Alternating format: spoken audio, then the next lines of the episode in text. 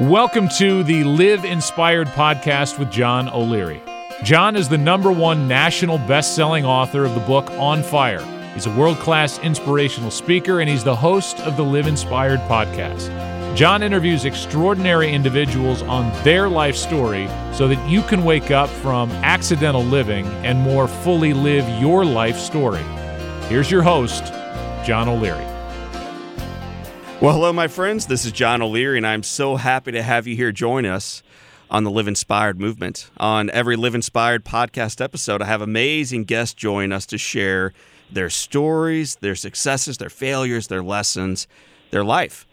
But really, more importantly, you're going to have real ideas, maybe a shift in your mindset, and some specific actions to apply in your own life before we get started with today's guest, and you're going to love our guest today, I already do, you could consider checking us out on our primary website. It's johnolearyinspires.com. It's where we have links to previous podcasts. We'll have the show notes for this podcast.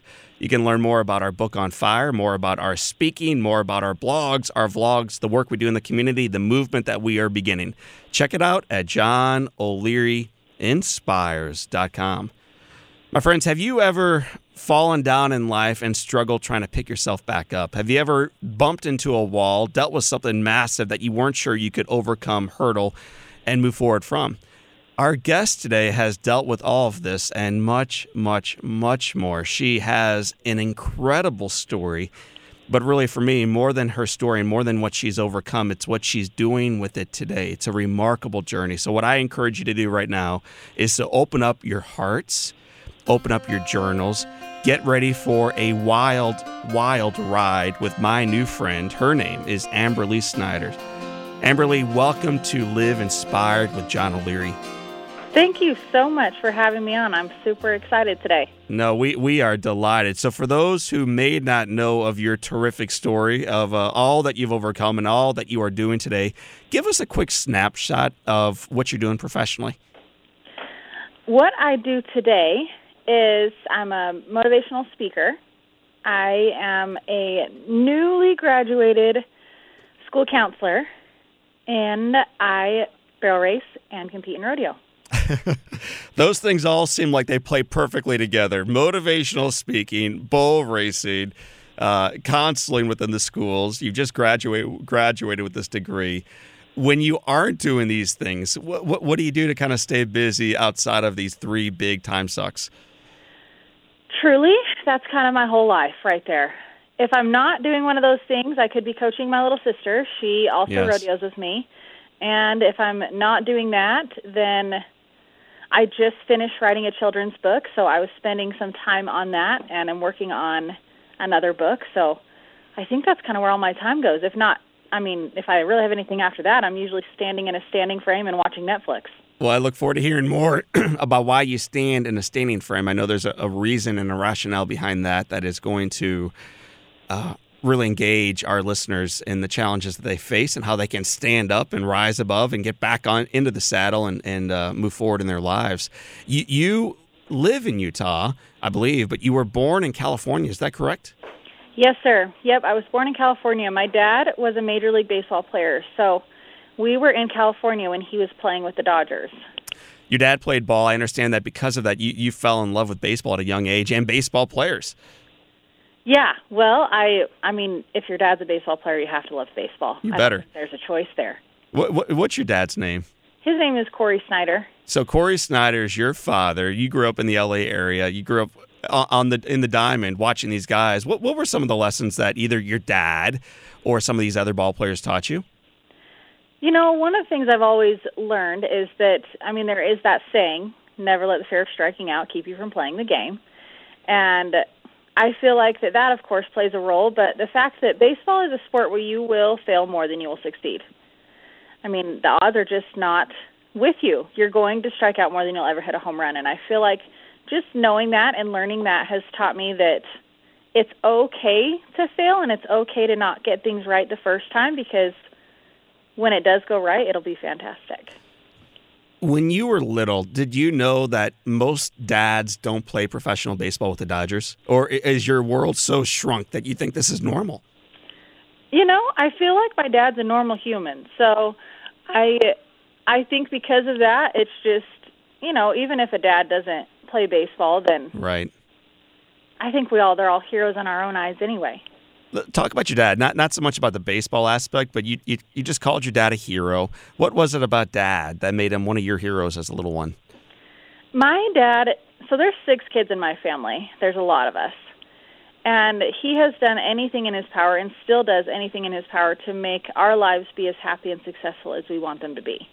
And I feel like having a dad that supports you no matter what is a really important aspect as a father. And my mom, same thing. Yes. You know, to have parents that support you, that you tell them, hey, this is what I want to do. They don't question you. They don't say, well, that's not going to work. It's all right. Well, tell us how we can help. You brought her up, so let's go there. Talk about mom for a little bit. What what if, for those who don't know your mom, tell us what makes her so special. My mom is the most supportive human you would ever find. And she always wants to make sure everyone is happy and taken care of.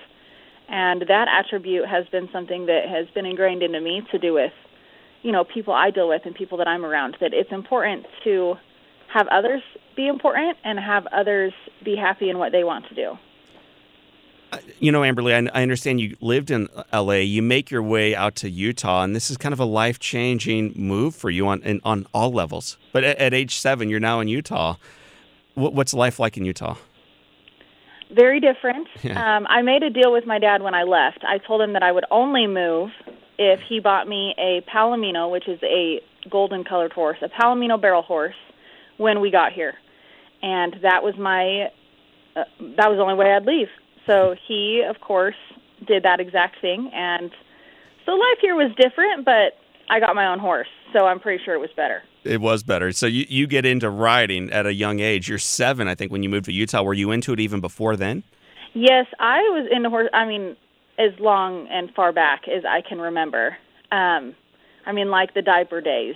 Right. There would be horses on the top of the baby fresh wipes, and I would tell my mom. I would point at the horse, and I would tell her me ride. Yes. And it, I got it. I was able to start riding when I was three. That was the youngest a riding, you know, equestrian center would take. Was at three years old. But I mean, I've loved it. I think even before. When did you realize, man, I, I think I have a gift at this? It's not just a passion, something I love, but I'm, I'm pretty good at it. I think when you win your first buckle, you start to think, okay, we actually can win. And when you realize that you can do that, then I don't know, it gives you, I guess, the hope Right. To, take it as far as your goals want want to go. I know it's it's a it's a diverse sport. You can do a whole lot of things within it. What what was your specific uh, passion? What did you like to do the most? Anything within rodeo, because the barrel racing, like when I was younger, you do barrel racing, pole bending, goat tying, breakaway roping. These are all different events that you Yes. can do as a kid. And I love speed events, and so they're all speed events, which is the greatest part because it's all competitive and timed. And now, being older, you know, some of those other events just fade out, and so now I can barrel race and I can rope. And on the professional level, you can just barrel race. So I'd say that that's where it's gone to now is just barrel racing, and I love every second of that. When when your time and energy and hard work has gone into being successful, then it definitely makes it a worthwhile sport. You were on top of the world in 2009. Tell me why. 2009 was my senior year, and I made it to the national high school finals, which is a hard thing, especially in Utah, to qualify for. So I made it to the national high school finals, and then I made it to the national Little Britches finals, where I left with a world all-around title. And I mean, that's one of the biggest titles you can get as a kid, and so I was absolutely thrilled to have that. You're succeeding in school, succeeding in racing, succeeding in life, and uh, it seems like the best days are yet to come. Did did you have a, a big ambition for what you were going to do next as you moved out of high school and into college and beyond? My when I graduated, I was serving as the Utah FFA state president. So I decided to take my first year off out of high school and spend the year traveling around as the state president and teaching kids and meeting kids and spending my time doing that. You only get one year to be an officer, so I wanted to make it the fullest, which it was, you know, during that year that my life very much changed. But my goal at that point was to finish that year and go to school. I was actually going to become an equine nutritionist was my plan and after that year of teaching kids is when I shifted and got my first degree in agriculture education and then it grew from there. Let's talk about the, you said it shifted. I believe it was January of 2010. A, a mighty shift is about to come. What, what, what, happens? Where were you going, and what were you? Uh, what, what what took place next? So I was going to Denver, Colorado for the stock show. They have the National Western Stock Show there every year, and I was going out to work for a couple of weeks. And I was on my way there and stopped in Rawlins, Wyoming at a gas station. And when I got back in my truck, I didn't put my seatbelt back on. I had a stomach ache that whole morning and thought I would take it off just for a minute. So, less than 10 miles down the road from that spot, I was going through Sinclair, Wyoming, when I looked down to check my map. Mm. And when I looked up, I had faded over and was heading towards one of those markers on the side of the road. So I tried to correct my truck, but in the end, it resulted in rolling. So I was ejected and hit a fence post, which broke my back and injured my spinal cord. So, Amberly, you, you say that so so matter of factly. My understanding is you, you were rolling down the highway at 70 and because your stomach was aching, you weren't wearing your seatbelt, which means you were ejected rolling down the highway at 70, and it wasn't the truck that hit that post; it, it was you that hit the post. Yes, sir. Yep, yep. When my truck decided to roll, it it sent me through my driver's side window, and I hit a fence post, a wooden fence post on the side of the road, and broke it off, and carried it another 20 feet with the fence, and that is what broke my back. Do you remember any of this? all of it, all of it. I didn't get knocked out during it, so um, I remember the whole thing. So, if you don't mind, keep going. Uh, when, when you come to and you realize you're on the side of the road, uh, you know, half a mile from where this thing all began, what are you thinking? What are you feeling? What happens next? Um, at first, I think when you, you know, you look around and you see your truck ahead of you, obviously wrecked.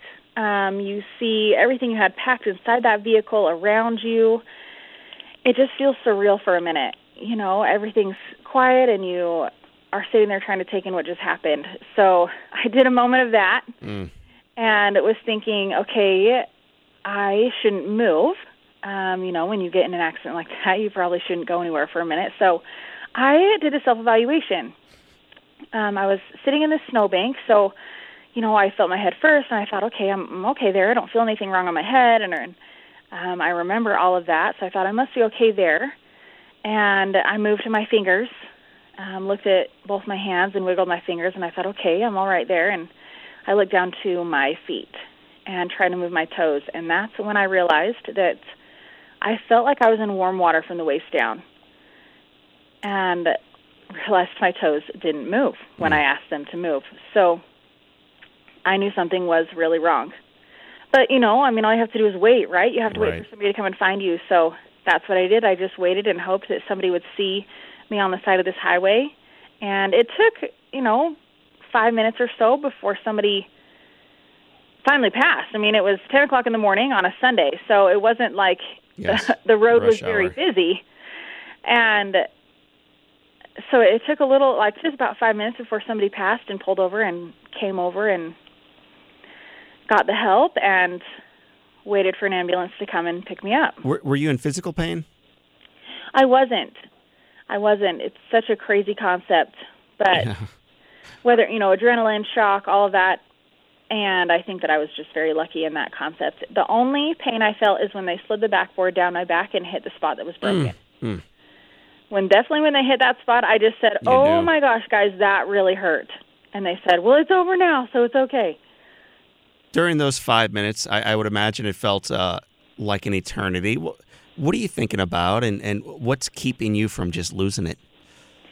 Um, truly, I am have been raised in a family of faith, and so in a moment like that, I think that your faith plays a big role on you being able to be calm and collected and really just stay in the moment of what's going on and and not panic so I know that that played a huge role on why I could sit there and be okay, um, and just hope that somebody found me. You are athletic and uh, a go-getter, extraordinarily popular, a high achiever. and now there's got to be all kinds of questions in the back of your mind, like, oh my gosh, what what kind of life will I have from this moment going forward? when did the the real fear around that kick in for the first time? Um, well, I feel like that it kind of it went in waves. Yeah. You know, you feel like it's uh, it's not really a real thing, and it's not something that's going to be permanent. You know, it's not something that's going to last for a long time but it goes in waves. You know, when I told them in the hospital, I mean, I told them when I was sitting in Rawlins waiting for my lifeline helicopter and told them when I woke up from surgery, you know, I said, I ride horses. When can I do that? And they mm-hmm. said, well, you're probably going to need to find something else. When you hear that, you definitely go through a minute of, that's not real. Yeah. I can't, you can't really say that. You know, this is what I do for my life. So that's, I mean, that's a part of what I, who I am. So you go through a moment of uh, feeling sad and upset and and thinking that maybe your world just crashed, but then you go, okay, that's what they say, but what can I do? And then you just shift and you go back to, okay, what am I going to do to get there? And then you feel good for a while, and you know, then they'll say something else about, oh, you know, that's probably going to be hard or difficult or different, and you have a moment of sad, but then you figure it out. And truly, I think I still live through that. I yeah, think that's sure. still in every, you know, in every day or every month or, you know, you have a day where you're like, gosh, this is just not how I planned or what I thought it was going to be like. And you take a moment and you you get to be sad and then you fix it for what you can control. You know, you you're sharing, I think, a formula that would benefit not only someone who's who is recovering after a massive accident on the side of the road, but all of us. You know, like the, the storm shows up, the diagnosis comes, the bad news uh, appears. You can be sad with it for a moment, but ultimately you get to ask the question, now what? So what what can I do to control what's going to happen next? And I think it's a, a very healthy question to ask yourself. How, how long were you Ashley, in in um, Amberly? How long were you in hospital? I was only there for six weeks, which is so crazy because that's really not that long. Um, but I didn't have any internal damage. I didn't have any other issues besides my broken back. Um, I had injured one of my legs, and it caught up the barbed wire fence. So there was, you know, just some surface problems there. And then I had, well, actually, we didn't find. I had a fractured femur, but we didn't find that until probably a year later that that's what had happened. It mm-hmm. was really small, and they honestly didn't X-ray that. So, really, it was just trying to figure out life. You know, once I could handle life and go home and take care of myself, then they sent me home. So, it really wasn't that long. With an awful lot of therapy in, in front of you. Yeah, with a lot of therapy and a lot of choices, and then, I mean, just now your life is different. So figure it out. Coming out of the hospital and returning home, what were your goals looking forward? When I got home, you know, it's always I'm going to walk, I'm going to walk, I'm going to walk. That's I feel like you you put these timelines on it. And I did that for a long time. And when I went home, I was always like, you know, I'm going to walk by well, I turned 19 in the hospital and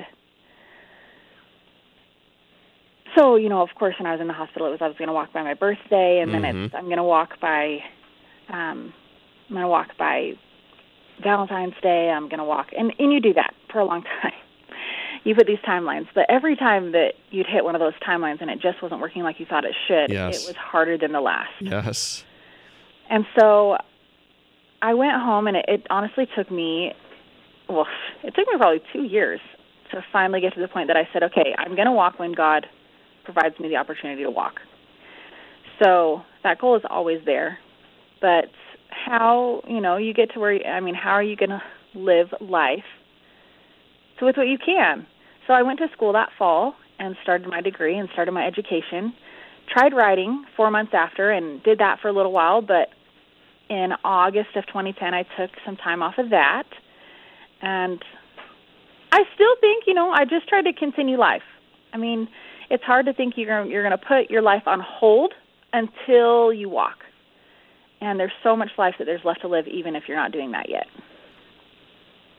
when you weren't able to walk, you're also not able to do your passion, your heart. You, you described it earlier. As it, that's who I was. I, I, I'm a rider. How do you handle losing not only your ability to walk and part of your freedom, uh, you know, just being able to move around freely, but also this this large aspect of who you were, Amberly? Um, that was harder. It was truly harder for me to not be able to ride my horses the way that I did or be able to take care of them the way that I did. That was harder for me to swallow than not being able to walk. I mean, I always tell myself, gosh, if I had the ability that the second my foot hit a stirrup, mm-hmm. everything came back and I was fine. And then when I, my feet left those stirrups that I'd have to get back into a wheelchair, I would be so okay with that. Mm-hmm. I mean, that's that truly was and is still everything that I love and want to be great at. So it's kind of a big deal. It's a it's a huge deal, and I know it's a driving force in your recovery and in your life.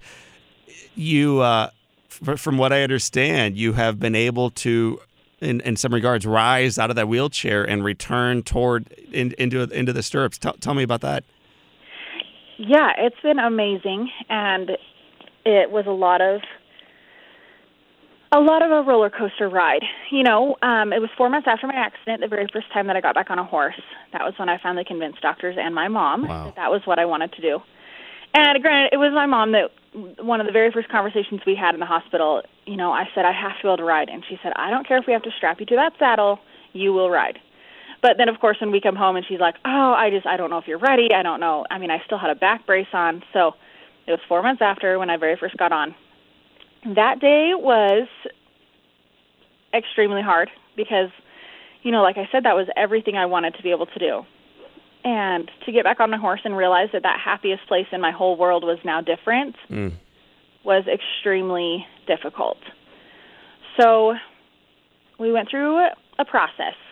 I have a seatbelt on my saddle, and we did that first, and I felt more stable. Then my legs were moving too flaccid, so I have straps around my legs, my feet are rubber banded in, um, I have all these pieces that took time to be able to, you know, figure out. And I, I got to just pause you there. Are, are, I'm assuming there's not a whole lot of these pieces, as you call it, these straps that are, you don't just go to the local Walmart and pick them up. This is an unusual concept to get on a horse when you have no ability to move from, from the waist down? Uh, yeah. Well, I'm the first and only barrel racer in the United States that's paralyzed. Right. So yeah, we were we were making it up as we went along. Amberly, are you are you falling off the saddle occasionally while you're while you're learning how to do this on the fly? Um, I never hit the ground. Okay. I never I never hit the ground, but there was definitely moments that were rather unsteady. Um, and that is where you know we were like, okay, obviously I'm not in the middle of this horse today. I need right. to figure out how to fix that. Yeah, I never fell off. I still have never fell off my horse, and I hope that that never happens. Um, but yeah, there are moments that are that are not quite in the middle of my horse. What are, is there risk that if you fall off, the injury that you already have can be made even worse? Um, truly, doctors haven't even given me that. I don't even think they say anything about that. Right. But um, I mean, I'm I have rods in my back that I've left in. You know, you have an option to get them out a couple years later, and I've left them in for the reason of having that extra support. Mm-hmm. That if something happened, I have rods going down both sides of my spine that will hold everything more stable. You know, just you know, just to know that I'm I'm doing something that not anyone has else has done. So I just want to make sure that I do take care of myself with what I can. What What was it like for you that first ride? The first, I'll have to say, the first run back. If I mean, yeah, yeah if you want it to be a happy story. Yeah, I want the happy story. I don't want the tears. We we've had no, enough we already. We, we need some that. joy. Bring it on. Yeah, we don't we don't want that. We want the good stuff. So it was 18 months after my accident, almost to the day, that I decided I was going to enter. Um, and it was on a Monday. I had figured out I'd I'd got one last piece put on my saddle on a Saturday, and went and rode, went through the barrels, and said, "Okay, I'm ready." So I entered on Monday, and I felt like I'd waited long enough and went through the pattern first. I did what they call a time only. So you don't you're not actually entered in the race, but you get to still go through the pattern and timed and everything. So I cruised through the pattern and everyone is cheering and crying and I came out and I said, "Guys, I'm going to go faster than that." And turned around and sent my horse back through and was 1 second off of what I had been before my accident. Oh my gosh. So that was one of those moments like we like I you know, we talked about earlier, those moments where you're like, "Okay, I can do this." You know, I like I felt when I was a kid of, "Okay, I can really do this and I can be good at it. And I felt like that that day that I was like, okay, I can really do this and I'm going to be able to accomplish what I want to accomplish. When you have something taken away from you and then you are able to get it back, sometimes you enjoy it even more. So I'm curious now that you you lost that for 18 months and it's it's come back. It's a work, it's hard, it's not easy. It might not even be fully safe all the time, but you're back on top of that horse. Do you enjoy it even more now? I think that you appreciate it. Um, there, it's still frustrating. You know, it's frustrating when I know what I I could do when my legs worked, and there are definitely shortcomings and things that I can't do the same because they don't. Um, but gosh, you appreciate it. You know, sometimes I'll just be sitting in the alley or in the warm up pen, and I'll just think for a minute. I'm like, oh my gosh, like I am strapped into my horse. I'm the only person here that's strapped into my horse, and I am still trying to win like everybody else. Right. You know, it doesn't that doesn't matter to me. I still pro rodeo with every person that's able bodied and capable of everything they want and I'm there with the same attitude and the same competitive spirit that I had when I was 7 years old. What has the reaction been from other riders or from the audience since you've returned? I really am very, very blessed to have a lot of support. Um, I don't think that I've ever made a run that somebody wasn't cheering. um, I mean, even last night, I ran last night, and it's a, just a little small jackpot. I mean, there was 40 runners. That's not that many. Mm. And even at something like that, there's somebody that's cheering. So that part has been fun. It it was interesting in the beginning. You know, people would come up and say funny things like, "Okay, my legs work, and you're still beating me." and I still, I guess, I still hear that. Truly, to this day, I still hear people comment on that, and I think it's because sometimes it's surprising that I'm still capable of winning and competing and running with any of the girls that pro rodeo and, and the girls that are at the top of this sport. Um, but everyone's you know happy, supportive about it. I don't think anybody is mad at me because I can still compete. What What have you learned about yourself during this crazy run. Not not only as a seven year old who's successful and and athletic and able to hold on and ride effectively, but through this wild journey, that the accident, the recovery, getting back on the horse, dealing with 18 months of ups and downs along the journey back to the track. What, what have you really been learning about yourself? You know, I will tell you that I learned that I am tougher than I ever thought I could be. Um, I've learned that that my faith has played a huge role in my ability to continue through something that really could be very much life altering in a not good way. Mm. Um, I've learned that I have the greatest support system that I could ever imagine. Um, I, really think that's you know that's it. That truly, I don't get to make every decision on how my life goes or even what works on my body, but I am so thankful that my head still is where I want it to be and that I can think think clearly and and be who I want to be no matter what. You mentioned it was January 2010 when you had the the accident. What what was the exact day? January 10th. January 10th of 2010. Do, do you look when you think of January 10th when it rolls around on the calendar as it always does? What what emotions do you feel on January 10th? January 10th is always a mix of emotions. And even though we are seven years down the road, um, I don't know. There's always there's always a moment of reflection. I think. You know, some days I'm like, okay, January 10th is coming. I'm not going to be sad, or I'm not going to be upset, or. And you have a moment, I think, every year that rolls around then that you sit there for a minute and you're like, gosh dang, this is not the way that I imagined my life. Yes. I'm sure you can relate to that. that you just think, just for a minute, you know, just for a minute, you have you have that where you think, "Gosh, this is not the way I imagined I would be." but then, but then you have to think about okay, but what is you know what has been great, and what great things do I have, and where have I been, and maybe truly why do I have great things that happened because of this that maybe wouldn't have otherwise, and then you feel a little bit of of being proud, you know, proud of where you've come, and then I think you feel grateful. Mm. That even though it's not ideal, there's still so many amazing things that you get to have.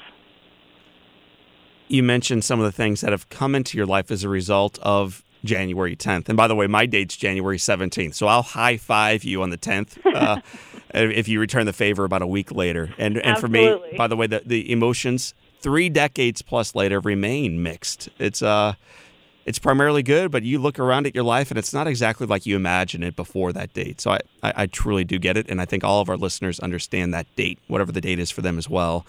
But you mentioned there were some some blessings that have arrived in your life, and one of them for you is that today you get to share your story to audiences all around the country. When you speak, what do you like to talk about?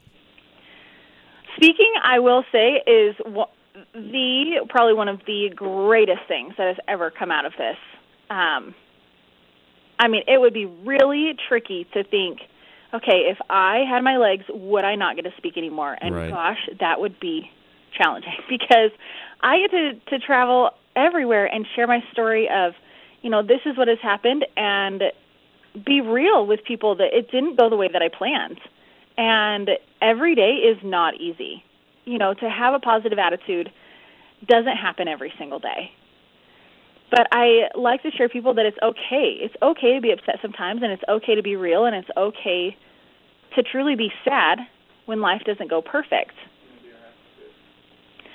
So I love to share that part. And then, you know, then I love to share the triumph. Yes. The part where you get to say, this is what I've accomplished, and giving up isn't an option. It never is, and it never should be. So getting to share that part and the happiness and the pieces that have come because of this. And and I get to tell them I'm sitting in front of you because of this silly chair. Yes. And that part is super rewarding and very humbling and gives you strength that on the that next crappy day, yes. that next day that you're like, gosh, this is terrible, you think, okay, but have I changed a life? And not everybody gets to say yes to that answer. You know, in an answer to that question. I have a feeling you get to say yes every time you have the opportunity to hold the mic. Share share with us a story of a, a, child, a teacher, a business owner, whatever it may have been, a cattle rancher, who came up and, and uh, said hello to you after you, you, you, shared your story. You know, the first one that comes to my mind um, actually didn't happen in person, but this was the first time that I realized, oh my gosh, okay, this silly chair is can benefit other people. So it was in 2010. It was two months almost to the day after my accident. I was serving. I, I told you I wrecked during my year of, of being a state FFA officer. Yes. So FFA is Future Farmers of America. So I was a state officer here in Utah, and I had written my speech. You can write your speech on anything you want. I had written it in 2009, and I had written it on overcoming obstacles. Hmm. I thought I want to share with all these FFA members that they can overcome anything that's thrown their way. So I wrote this whole speech January of 2010. I wreck. I live that speech right for two months before I give it. Um, I go out there and I give that speech, and it was amazing. It was super. I mean, I it just it was amazing. Well, about a month later, I get a Facebook message from an FFA member, and he said I had written my suicide letter.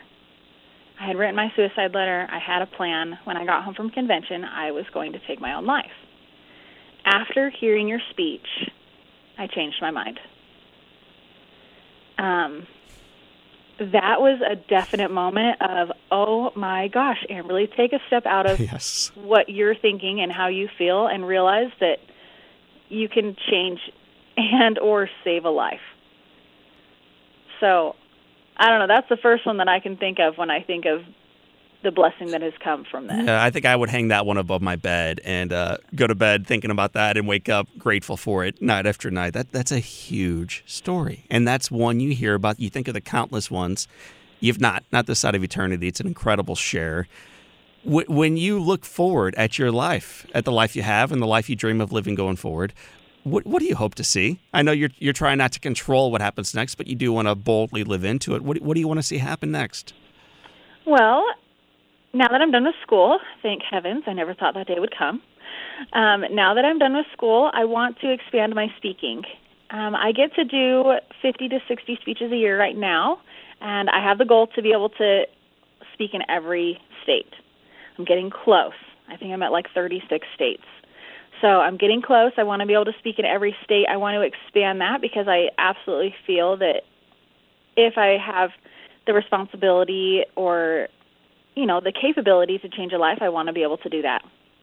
Um, I also plan to still compete. Um, my pro rodeo, I've earned my pro rodeo card, which you have to earn enough money in order to do. So I want to make the national finals rodeo at some point. I think I'm going to start smaller and try to make the circuit finals here on our circuit 1st and work my way up. So really, those are kind of my goals I'm working towards right now. Um, now that I'm not in school, I want to spend a little more time on my health physically and see if I can't improve where I'm at, if I can have the time to get there. So I feel like I can take on three big things at a time. So now that I've cut off one, I can add in another. Well, we're delighted you added us into your crazy busy schedule. And, and like I mentioned to you before we started recording, we ask every single guest seven questions. They're, they're called the Live Inspired Seven, Amberly. And I'd like to guide you through these seven questions. And the first one is this What's the best book you've ever read? Oh my heavens. The best book I've ever read. I'm going to have to go with the book that I just finished. Um, it's called Wonder. Oh, yeah. So they they just made a movie. It might have actually just came out. Um, they just made a movie, but I just read that book um, as I was a getting my internship done with the middle school students and loved it because I felt like there was a little kid with such strength. So I'm going to say that's the best book I read, and it might be the most recent one. It is the most recent one, but it's definitely stuck with me. Well, you you uh, are now the second guest to share that book. I've read it. I took the kids to see it, and uh, my is it friends. so great? Oh gosh, it's just sweet. It's a beautiful book and it's a great movie. So if you're listening right now and you're not sure what to show the kids, whether you're a teacher, nurse, parent, whatever it may be, Wonder's awesome. It, it's such an uplifting story. Uh, tomorrow, question number two, Amberly Snyder.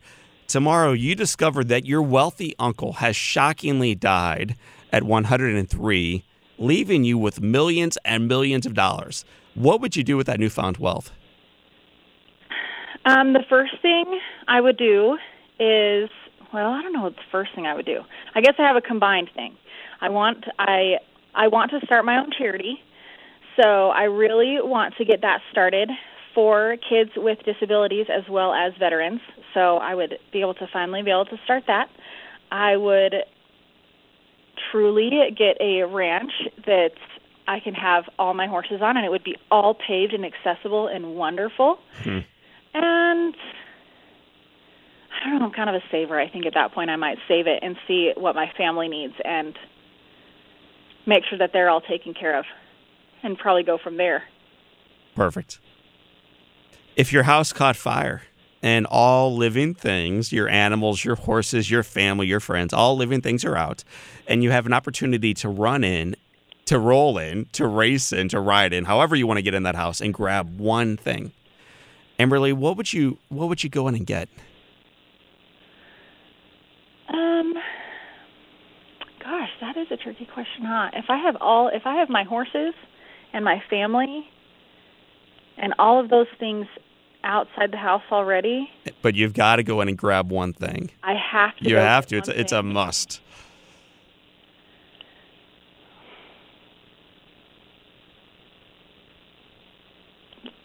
That is a really tough question because I would probably make sure I had one of my cowboy hats with me for sure because I would need one of those. And I would probably maybe grab my world all around champion saddle. That's that is in this house too. The saddle and the hat they come out with you. That's perfect. Uh-huh. How appropriate. if you could sit on a bench overlooking a beach and have a long conversation with anybody, living or dead, who would you want to have that conversation with? If I had to have a conversation on the beach, sitting there with anybody,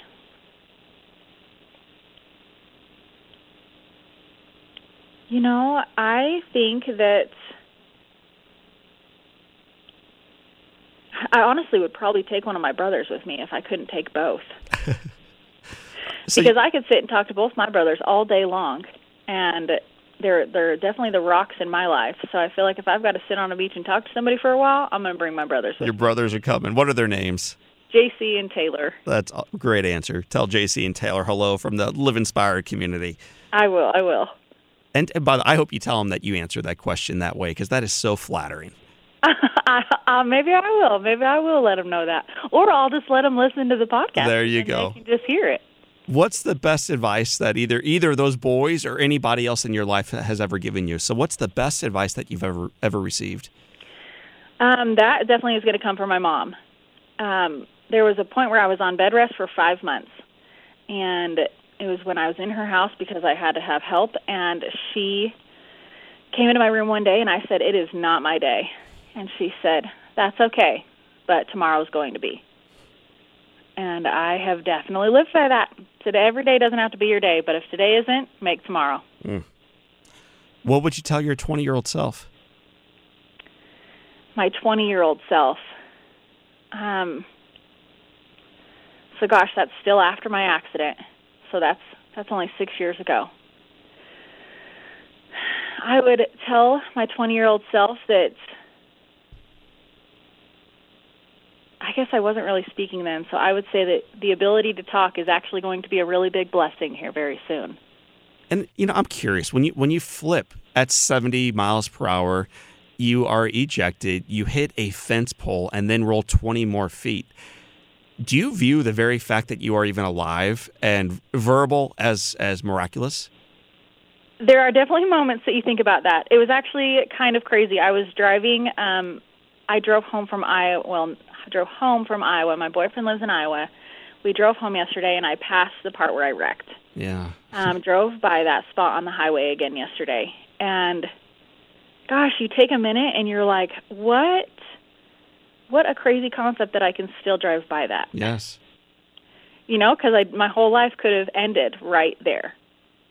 And instead, I'm driving by that spot and thinking, okay, you know, look at look at where I've gone and what I've been able to do, and that is because I'm still here. Final question. Amberly Snyder, it has been said that all great writers, women, leaders, friends can have their lives summed up in one sentence. How would you like your one sentence to read? If I had to pick the way the one sentence would go, um, I would hope that people could say that there was no future in giving up in my life. That no matter what challenge was thrown, perseverance prevailed. Amberly Snyder, you are proof that perseverance prevails and and that love wins. I, I am so grateful that you have gotten back on the saddle and taught the rest of us how to how to get back on top of ours as well. Well, thank you so much for having me on. I absolutely, I, I, was super thrilled to be able to speak to you. I'm somebody who can definitely relate to life not going the way it plans, but find the positive amongst the challenges. Well, there are there are many, and you are reminding all of us of that truth. So I, I'm grateful for your time. I'm grateful for your courage, your faithfulness, and your life. Tell your family hello. Tell your brothers hello, and uh, and, and keep riding inspired. My friends, that was Amberly Snyder. This is John O'Leary, and today is your day. Live inspired.